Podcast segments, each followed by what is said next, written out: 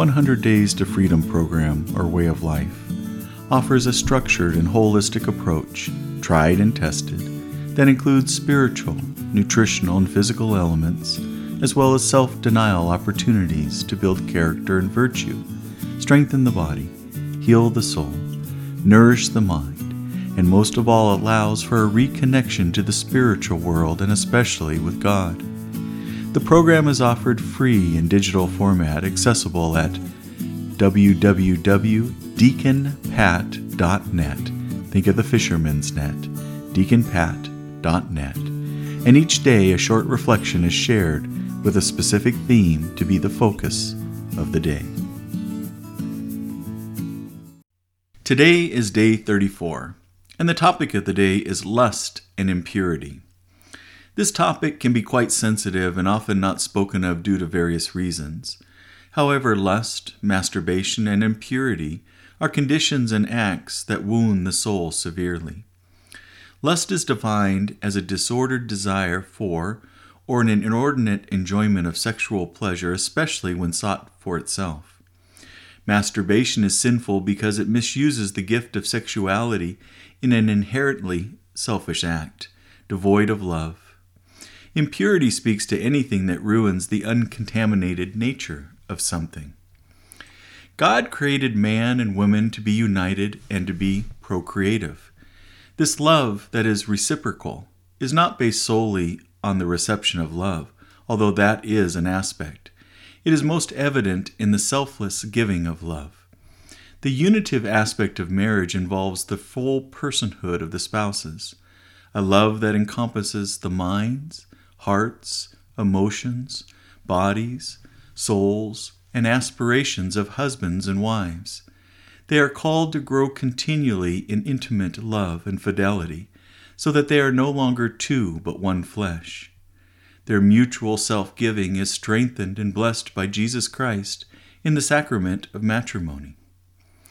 Any act of sex outside of marriage is not in line with God's plan and further separates the person from God. We are called to be chaste. Chastity means the successful integration of sexuality within the person and thus the inner unity of man in his bodily and spiritual being. People should cultivate chastity in the way that is suited to their state of life. Some profess virginity or consecrated celibacy, which enables them to give themselves to God alone with an undivided heart in a remarkable manner. Others live in a way prescribed for all by the moral law, whether they are married or single. Married people are called to live conjugal chastity. Others practice chastity in continence. And that comes that definition comes from the Catechism of the Catholic Church. That was number 2349. Those who are engaged to marry are called to live in continence. They should see in this time of testing a discovery of mutual respect, an apprenticeship in fidelity, and hope of receiving one another from God.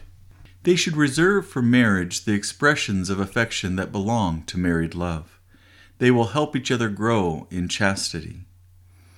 Chastity is the joyous affirmation of someone who knows how to live self giving, free from any form of self centered slavery.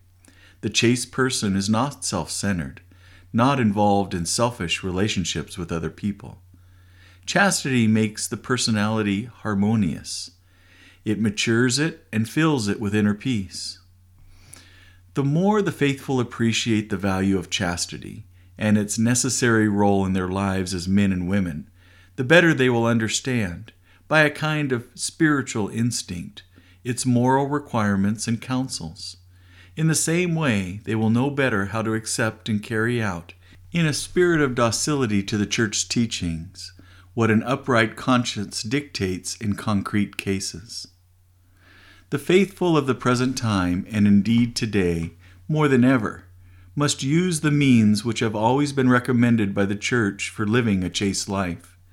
These means are discipline of the senses and the mind, watchfulness and prudence in avoiding occasion of sin, the observance of modesty, moderation in recreation, wholesome pursuits, assiduous prayer, and frequent reception of the sacraments of penance and the Eucharist. Young people, especially, should earnestly foster devotion to the Immaculate Mother of God and take as examples the lives of the saints and other faithful people, especially young ones, who excelled in the practice of chastity. Those last three paragraphs that I've shared with you have been quotes. They've been quotes from a variety of different sources. They're listed in the workbook, and I just didn't include them as I shared them with you audibly in this recording. Let us pray. Dearest Jesus, I know well that every perfect gift, and above all others that of chastity, depends on the most powerful assistance of your providence, and that without you a creature can do nothing. Therefore, I pray you to defend with your grace chastity and purity in my soul as well as in my body.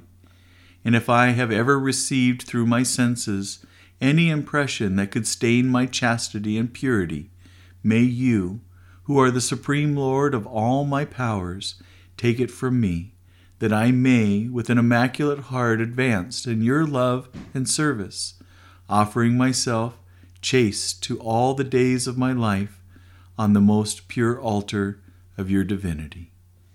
Amen. Well, that was kind of a heavy topic, but I think for many of us in this world, it's something that we really need to think about. I think if you really honestly think about lust and impurity and how it's really been just uh, exploited and is pervasive in our culture out there, and it's doing such damage, irreparable damage in some situations, it might feel like. But we can always turn back to God. We can ask for forgiveness. We can change our ways. And then we can try to live in a more honest and pure way. That is really our prayer for each other, that we can grow in our holiness, but that also includes forgiveness, changing our ways, repenting as well. Well, take to heart some of these words for today, and I hope you have a beautiful day, and I look forward to touching base with you tomorrow. God bless. I'd like to thank you for listening and also for participating in the 100 Days to Freedom program. Remember the program workbook with instructions, guidance, reflections, and checklists, which are essential to the program, is available at no cost to you via a link on the blog deaconpat.net. Think of the fisherman's net, deaconpat.net. May God continue to reveal Himself a little more and more each day, and may you begin to see and feel His presence ever greater in your life. That is my prayer for you. May God bless you and keep you in his loving embrace.